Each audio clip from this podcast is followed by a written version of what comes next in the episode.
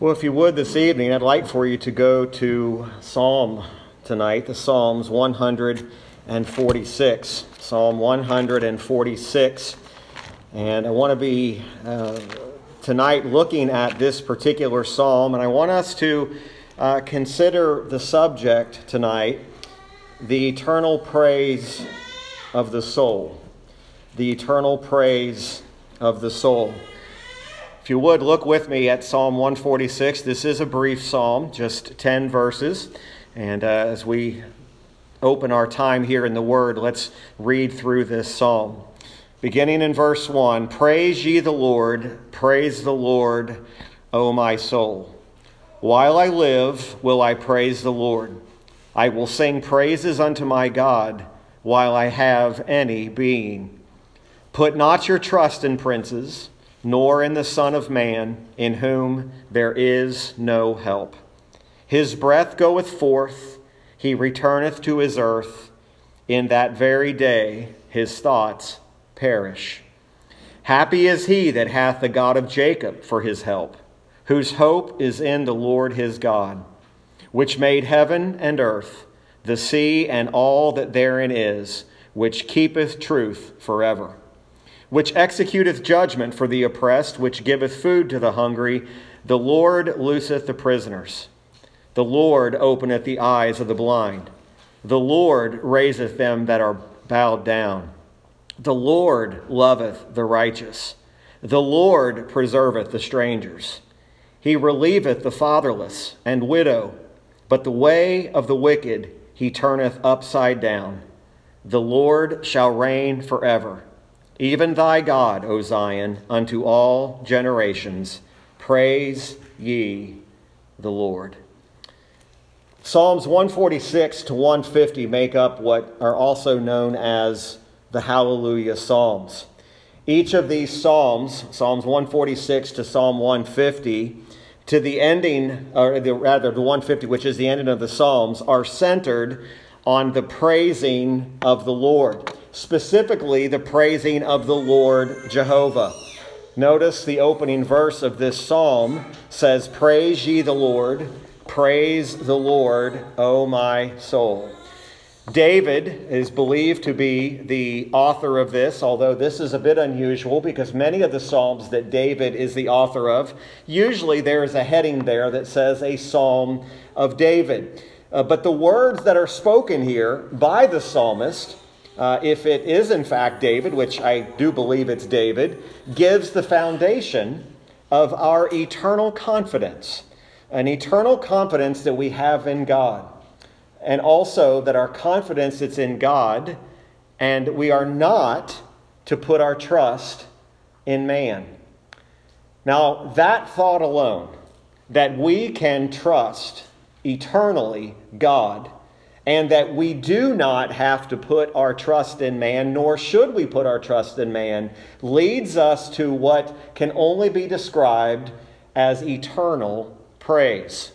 It is the eternal praise of the redeemed soul that can truly say and understand what it means to praise the Lord, what it means to declare hallelujah. Hallelujah is a phrase or an expression that is interchangeable with the expression of praise the Lord or praise ye the Lord. There are three main elements that are seen in this psalm.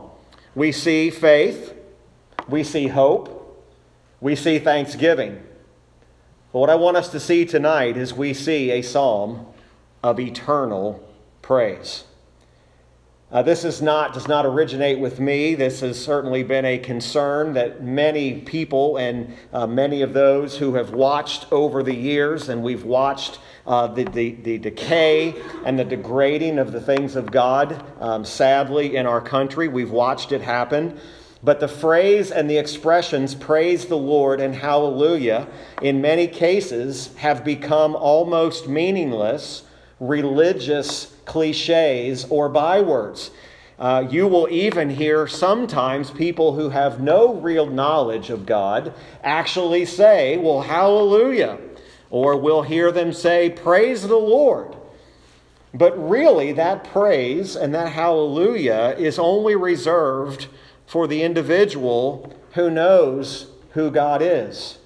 Now, sadly, we can seemingly innocently say, praise ye the Lord, or praise the Lord, and hallelujah. But in a sense, we can take it in vain. We often think about the Ten Commandments, and we think about not taking the Lord's name in vain, and we immediately only think about using God's name as a swear word. But do you know that even if we start to use words acknowledging God, and we're not really thinking and considering, what does it mean to actually praise the Lord? What does it mean to actually declare about who God is? Hallelujah. We can take it in vain. We can take the name of the Lord and say it with our lips, but not mean it with our heart. Praising the Lord is not always verbal. We can praise the Lord by not even speaking. It can be the attitude of the heart. There are times when we do not know what to even say to God. There are times we don't even know what can I render to God for all of the benefits that He has given upon me. Psalm 103, bless the Lord, O my soul. These are expressions of who God really is. You'll notice that the psalmist begins by saying, praise the Lord, O my soul. It is different to praise the Lord with your soul than praising the Lord with your lips. It is possible to praise God and only be giving God, may I say, lip service. This should not be a flippant or a common expression. In other words, praising the Lord should not just be something that's so common that it becomes commonplace.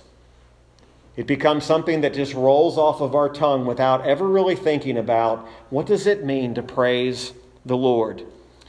Now, you do know, and I think hopefully you do know this, that even many in David's day and many of the Jews then were so in awe of the name of God that they would not even say the name Jehovah, nor would they write the name Jehovah. There was such a fear and such a reverence of the name of God that it was not taken lightly. Now, we need to understand that when we're talking about that particular aspect of this, that we are commanded to praise. True praise, although it is not lip service, it is eternal praise. It's praise that comes from the heart. Now, there are some examples in Scripture that we do see. We understand that when Jesus was dealing with the Pharisees, he makes mention in Matthew 15, you don't have to turn there, but he says in Matthew 15, verse 7, ye hypocrites, well did Isaiah prophesy of you, saying, this people draweth nigh unto me with their mouth, and honoreth me with their lips, but their heart is far from me. But in vain they do worship me, teaching for doctrines, now this is important, the commandments of men. Here, God required of them that there was more than just drawing near to God with our lips. There is more of God requires than just simply, again, pardon the expression, giving God lip service. In other words, it can be said of us that what our lips speak should be the true feelings of our heart. We should not just flippantly say, praise the Lord, if our heart does not really feel that praise of the Lord is worthy. We shouldn't speak if it's just simply lip service. We shouldn't speak if it's just something we're saying so that others might be impressed with our praise of God. It's one of the things, again, that burdens my heart deeply is even the way we praise the Lord and praise God is being done in such an irreverent manner. We simply think that God is impressed with any sort of praise as long as we're praising him. But thousands upon thousands of people every Lord's Day gather together and praise God with nothing more than lip service. Again, praise of the Lord is eternal praise, and we'll get to why we can see that from this particular psalm. Notice in verse 2 what the psalmist says. While I live, or in other words, as long as I have breath, I will praise the Lord. I will sing praises unto my God while I have any being. Our soul should praise the Lord above all else, and certainly above all others. Now look, we all have reason to praise the Lord. If you are in Christ tonight, you have something to praise God for. And yet, we say, and what the psalmist says here, is that as long as I live, I will praise the Lord. You realize it's God that gives us life. It's God who not only created our life, it's God who sustains our life. But I have a greater reason to praise the Lord. My greater reason to praise the Lord tonight is not because of the life I have now, but the life I have eternally. The life that I have in Jesus Christ is the reason why I praise the Lord. I'm grateful, and I hope you're grateful for what God gives you, what God has provided for you, what God does for you each and every day. But do you know our greatest praise of God is eternal praise? It's spiritual praise. It's what God has done for us spiritually is what the psalmist David has in mind here. Not so much about what this life is, but what we are in God. Think about this tonight. It is not by your will that you've been born again, but it's by the will of God in Christ Jesus that you have been born again. That's a reason to praise God. The whole idea of God choosing us is a reason for us to praise God and to praise him with eternal praise. One day, we will wake up in glory. We'll wake up in the presence of God, and we will then, and I believe only truly then, praise God the way we should.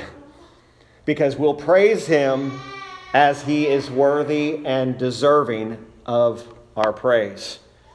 We're told that we will awake with his likeness. David says, I will sing praises unto my God while I have any being. I want you to see this. How long will we have a being? How long will we live? We will live eternally. Our praise is not just the praise in this life, but it's the eternal praise of God that we will forever be praising God. When we praise the Lord now, we're praising a God who lives forever. We praise the God who we will be forever praising. There will never be a day in glory where you will not be praising the Lord and you will not be worshiping God. There will be no such thing as lip service worship. There will be no such thing as emotionally driven worship that's not even thinking about the reverence that God is due. It will be pure, it will be holy, it will be righteous, because it will be worship without sin. And yet, what seems to be, and maybe it seems unrelated, but I do not think that it is, the psalmist then makes an interesting turn here.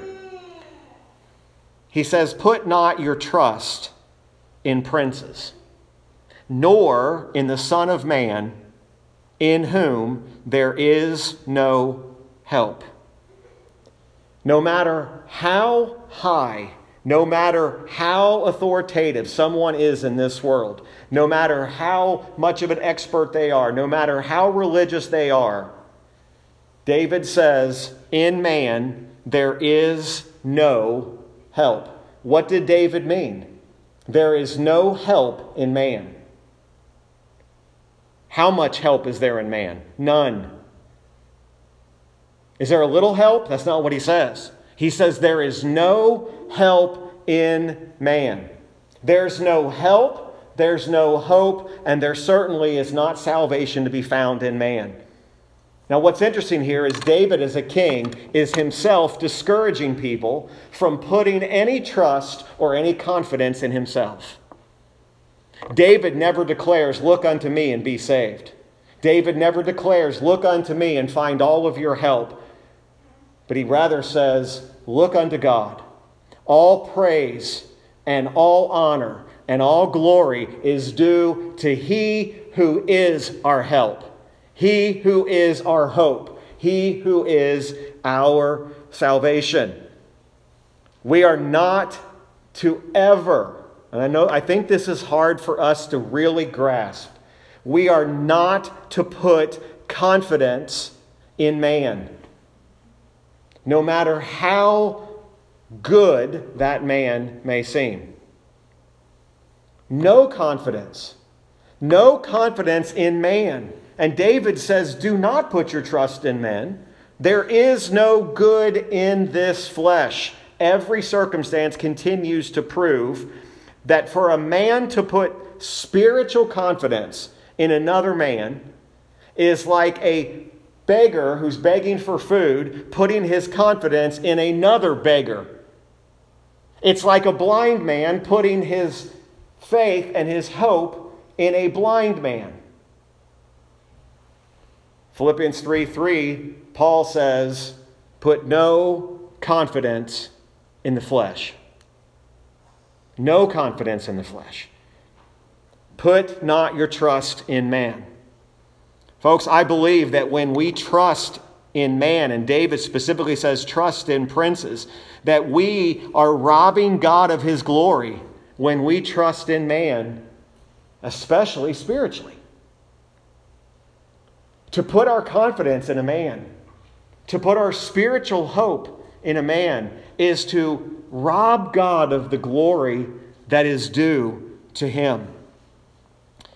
David says, do not put the trust. Don't put them in the Son of Man. This is not a reference here to Christ. This is a reference to humanity. I know every time we see the Son of Man, we almost immediately assume that that's Christ. That's not Christ there. That's humanity. He says, do not put your trust in princes. Do not put your trust in humanity. There is no help. Even David himself said, I should not be a source of your confidence. I believe that trust in man does three things. First of all, it dishonors God. When we trust in man spiritually, we certainly dishonor God. Trust in man, secondly, it degrades us. And thirdly, trust in man will disappoint you in every case. How many times in your own life have you found your trust in man only ended up disappointing you? How many examples of life where you said, I can fully trust in that person, and only to find out it was disappointing? You may have never heard of this man. I do not know a lot about him, but his quote is dead on right. He said, to trust man is to lean not on a pillar, but on a little heap of dust. Who should trust that? He said, to put your confidence in man is to not lean on a pillar that will hold you, but rather it's like leaning on a heap of dust that should not be your source of trust. That's what David is saying in verse 3. Man should not be our source of trust. Now in verse 4, David starts to give specific reasons. Now remember how he started. Eternal praise. And then he brings it down to humanity and he says, now here's the reasons why you shouldn't trust man. Look at verse number 4. He says, his breath with regard to man goeth forth, he returneth to his earth, in that very day his thoughts perish. So let's ask ourselves the question here. Why do we not put our trust and confidence in man? And David gives us several reasons why. First of all, he makes mention of his breath. Now, this is a reference to the breath of man. And it has to be stated here that the breath and every breath that we take is dependent upon God. We only breathe as God allows us to breathe. And David is giving us an illustration here about breath. And he says, breath, the human breath, goes forth. And then notice he says, he returneth to his earth. He's talking about when man dies. So here's what's happening. His breath goes forth, and then he dies. Man is so frail and so incapable of even allowing himself to continue breathing. No matter how much he knows, no matter how authoritative he is, no matter how high up he is, when he stops breathing, he dies. He's dependent upon God. Man has no control over that. Man is going to die. Man is frail. He returns to the earth. He was formed from the dust of the earth, and what happens to man? He returns. Now, folks, what can a person who is that frail really do for you or do for me? See, we have a lot of Christian cliches. We say, oh, I don't trust in man. I don't have any confidence in my flesh. I don't have... But do we really not have any confidence in the flesh? Do we really not trust man? Or is it just something we say?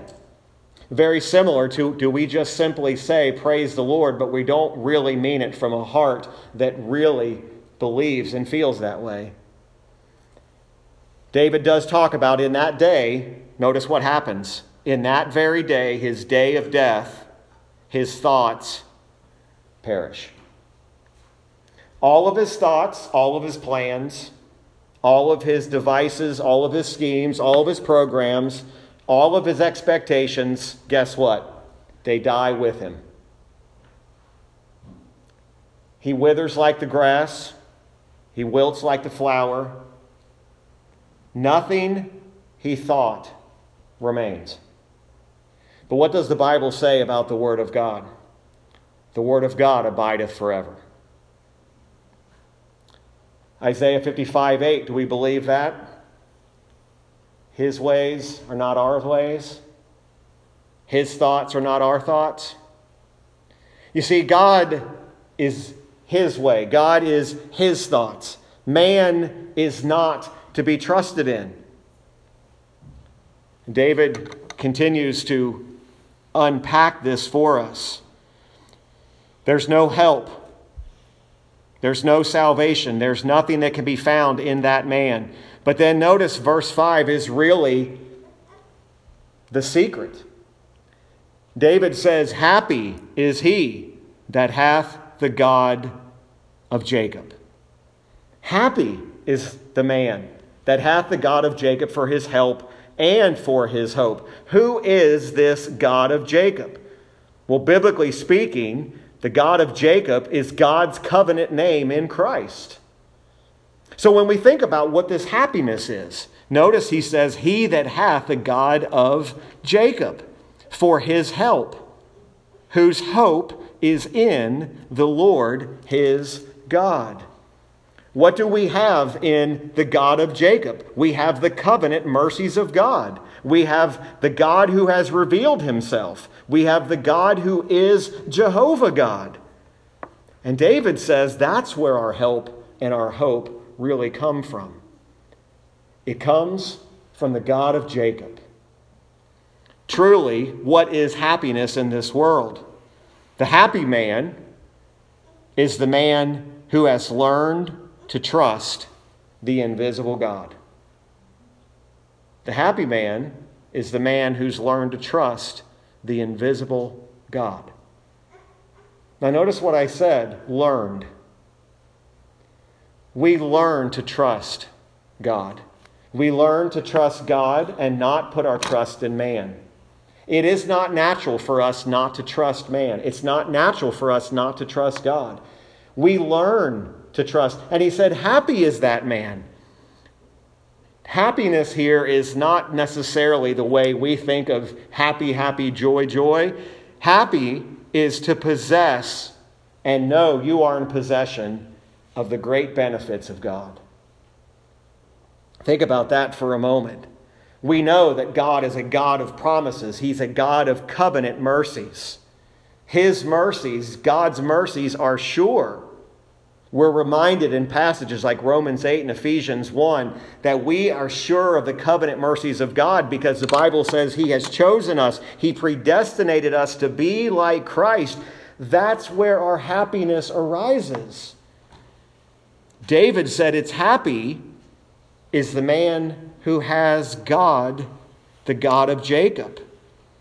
But notice he also says, for his help. Folks, what is there in Christ? What kind of help is there in Christ? There is salvation in Him. There is hope in Him. He is the author and the giver of hope. He is our help. He is our security. Christ is referred to as our Emmanuel, God manifested in the flesh. There is hope in Christ.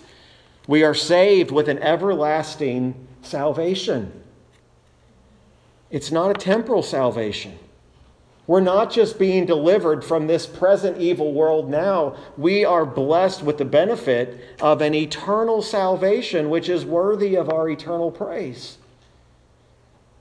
There is help, and there is hope.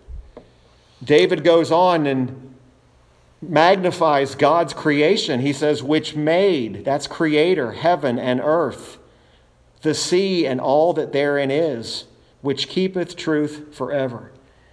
Do you realize that there has never been a failed promise of God?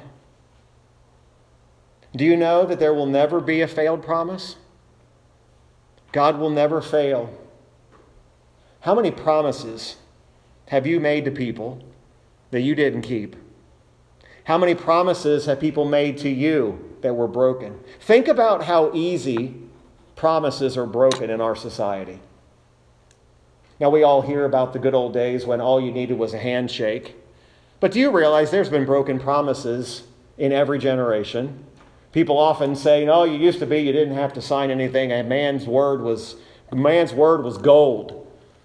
That doesn't mean that there weren't promises being broken. Man's been a sinner.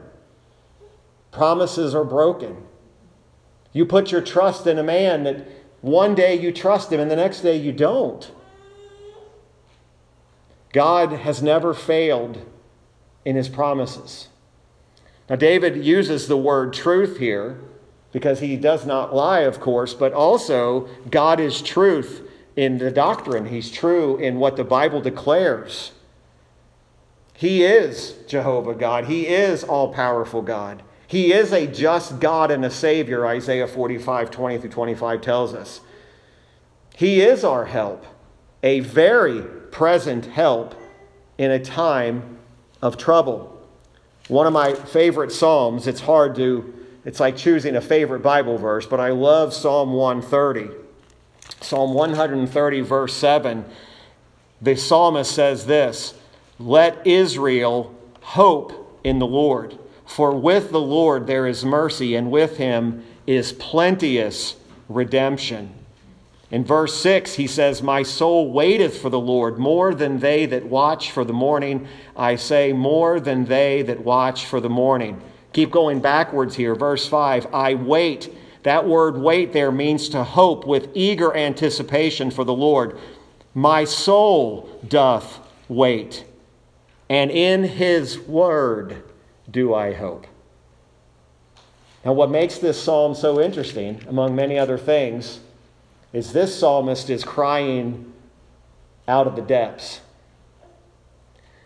The first part of Psalm 130 verse 1 says, out of the depths I cried unto thee. Notice the psalmist doesn't say, I cried unto man.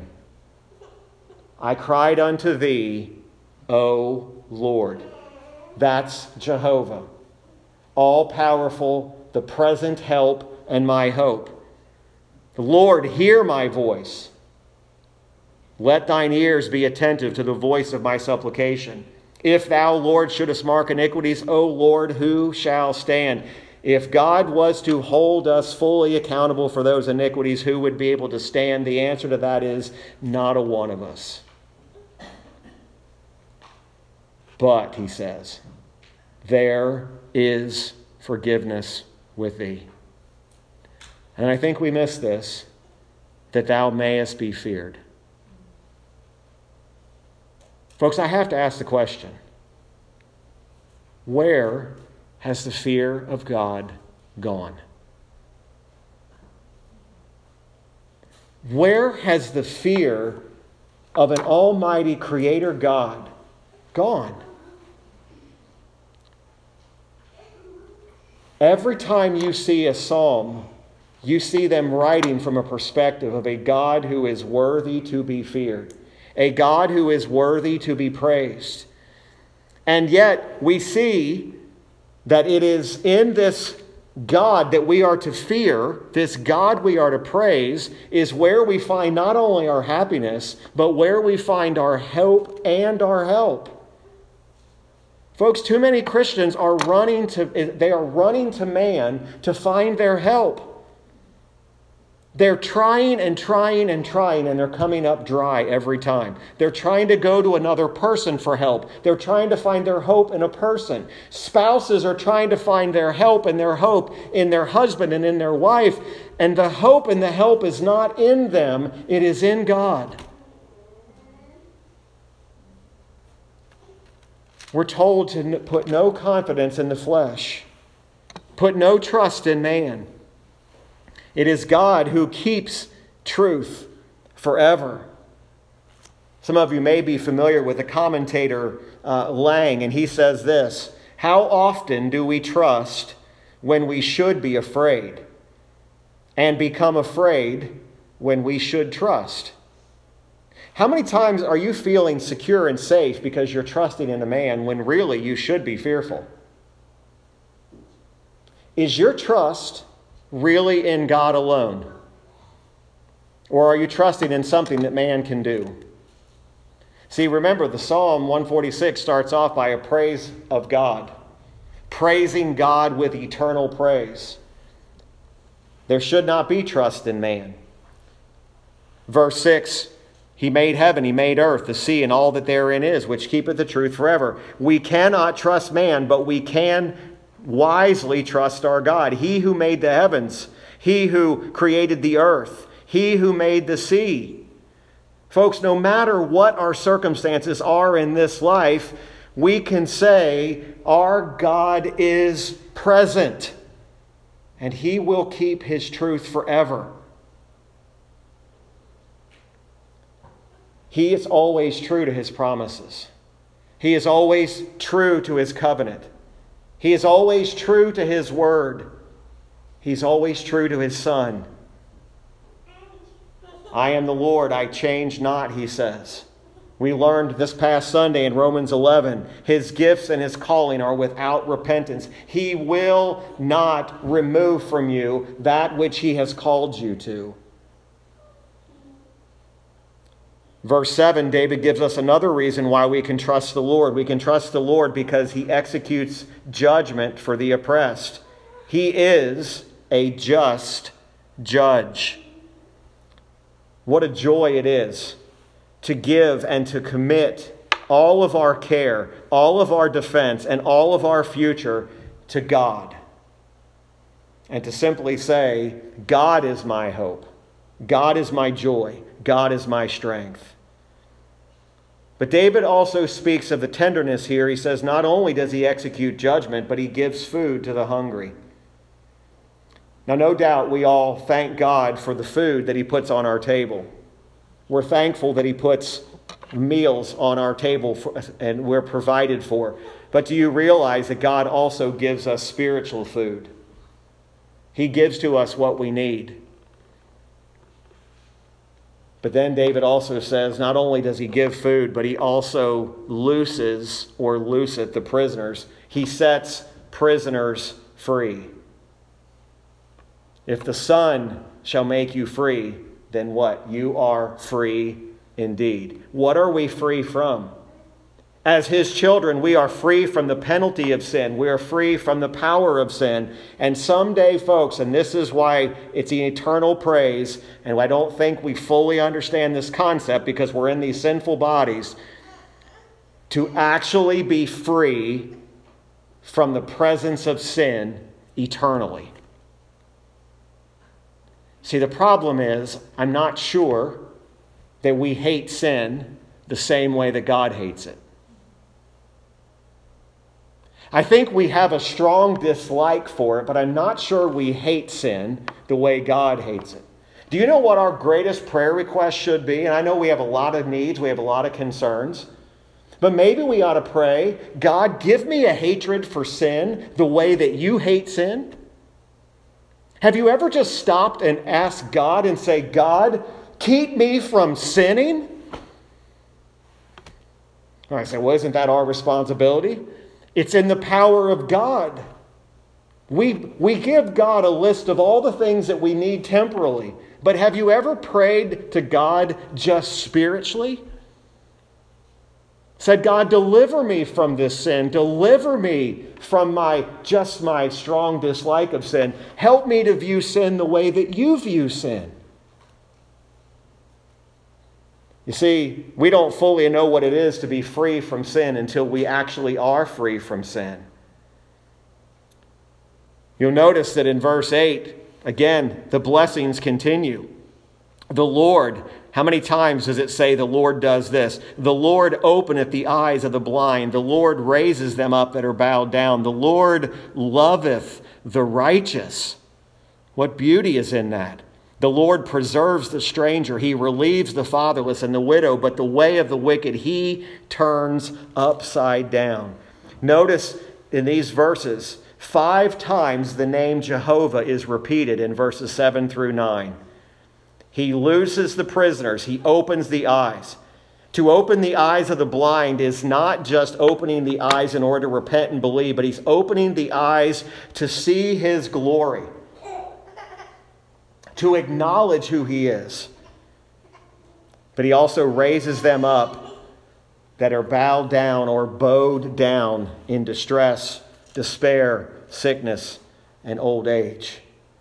I love what Matthew Henry said on this verse. He says, it ought not to pass without remark that the name Jehovah is repeated here 5 times in 5 lines to intimate that it is an almighty power, that of Jehovah, that is engaged and exerted for the relief of the oppressed, and that it is as much to the glory of God to help them that are in misery as to ride on the heavens by his name Jehovah. It is just as much glory to God to help as it is for God to ride on the heavens. And I love this. He loveth the righteous. Now, all of us know that none of us are righteous in of ourselves. But if we're in Christ, we have been clothed in the righteousness of the Redeemer. We all know today that none of us deserves to be the object of God's love. But folks, we ought to feel, if we're in God and in Christ, we ought to feel God's love. We ought to be able to feel that. We ought to know that God is love. He loves the righteous. Why should we return love to God? Because he made us righteous. We're made like him. We do love him. Remember, it's not that you loved him first, but that he loved you. And imagine that as we love him and he loves us, our purposes are to be in agreement with his purposes. Folks, he goes on and he said he preserves the strangers. The strangers are those people that do not belong in this world. You realize the Bible does say we are just strangers and pilgrims. This was never intended to be where your hope was to be placed. We are just passing through. We are on a journey. We're on a journey to go to the Father. Folks, if we have been enabled by the grace of God to see the favor of God and His mercies and His grace towards us, we find great joy and comfort in that. We find great joy, and we can find happiness and joy even in the midst of our deepest trials, because we know that God is our hope. We realize the Bible says these things. We know the verses. We know Romans 8 that says all things work together for good for those who love Him. Until something goes wrong. Or we perceive something to go wrong. What does He say about the way of the wicked? On the flip side, He says the way of the wicked, He turns upside down. He completely turns it upside down. But He relieves the fatherless. He relieves the widow. But then verse 10, He says, the Lord shall reign forever. Here's what happens. You trust in a man and he dies. It's happened for generations. It's happened for centuries. You trust in a man, put your confidence in the flesh, put your confidence in a man, and he will die. Folks, I have seen this, and I don't mean to be cute about this because I am as serious as I can be. I have watched churches over and over and over and over again put all of their confidence and all in their trust in their pastors and their elders. I've watched it happen. Do not put trust and confidence even in our pastors, even in our elders. We can follow them as they follow Christ. But don't trust them as the source of eternal confidence. Why? Because we are all frail. Trust in men and we die. Trust in Jehovah and you live. David says, Jehovah shall reign forever. This God is the same yesterday, today, and forever, and to all generations. Praise ye the Lord. This last verse really gives us a natural outline for this eternal praise. First of all, the Lord shall reign forever, even thy God, O Zion, shows us a cause for eternal praise. Why should we praise God eternally? Because He's going to reign forever. Kingdoms raise and kingdoms fall. The Lord God will reign forever. Secondly, we see that it's unto all generations. That's with reference to a covenant. It's a covenant of eternal praise. He is not going to go back on the covenants that He has made. But then we see, praise ye the Lord, right where we started. The Hallelujah Psalm starts the same way or ends the same way it started. Praise ye the Lord. It's bookended by hallelujahs. That is a call to eternal praise. This ought to be a delight to us tonight, folks. This ought to be comforting words to you who are in God.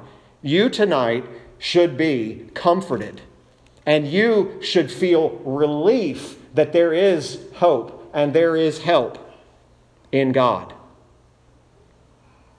And the reality is that God and His praise is eternal praise. Spurgeon said about this praise of God, he said the sovereignty of God should be the delight of His people. God anywhere is blessed, but God on His throne should make His people shout their hallelujahs with all their heart. Yet there will be many who receive the benefits of God, who receive His blessings, who do not return to ever give God glory for what He's done. Does this remind you of a story we see in the New Testament? Let's look at this very quickly. I know our time is out, but look at Luke 17 quickly. Luke 17. I want to remind you of this story, how only one of 10 people who received the same glorious relief, only one returns to glorify God and to give thanks. Luke 17, verse 11, it came to pass as He went to Jerusalem that He passed through the midst of Samaria and Galilee, and as He entered into a certain village, there met Him 10 men that were lepers, which stood afar off. And they lifted up their voices and said, Jesus, Master, have mercy on us. Notice they're saying the right things. And when He saw them, He said unto them, Go show yourselves unto the priest.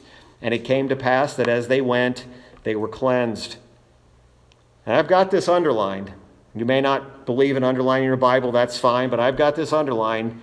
And one of them, when he saw that he was healed, turned back and with a loud voice glorified God and fell down on his face. Folks, that is the true posture of worship. He fell down on his face and he returned and with a loud voice glorified God. What was he saying? He was glorifying God by giving praise to the Lord that was not just lip service. This was a man who was truly grateful and truly thankful that he had been healed. 1 out of 10 returned. And this is not by coincidence. When he saw that he was healed, turned back, and with a loud voice glorified God, he fell down his face at his feet, giving him thanks. This little last phrase is there for a reason. And he was a Samaritan. The one who came back was one who was not the likely object. The Jews didn't return to give him thanks, but this one Samaritan did. And Jesus answering said, "Were there not 10 cleansed? But where are the 9? Folks, there are so few. And again, I hope you understand tonight, this is not directed at you. This is directed at society as a whole and maybe to Christendom in some shape and form. But so many people, so few actually return to praise God with eternal praise. This one returned. Jesus knew where the 9 were. They got what they wanted, and they didn't return. Where are the 9, he says? There are not found that return to give glory to God, save this stranger. He said there's only this one foreigner who gave me glory and thanks. Folks, so many people have received the benefits of God, but they don't glorify God truly.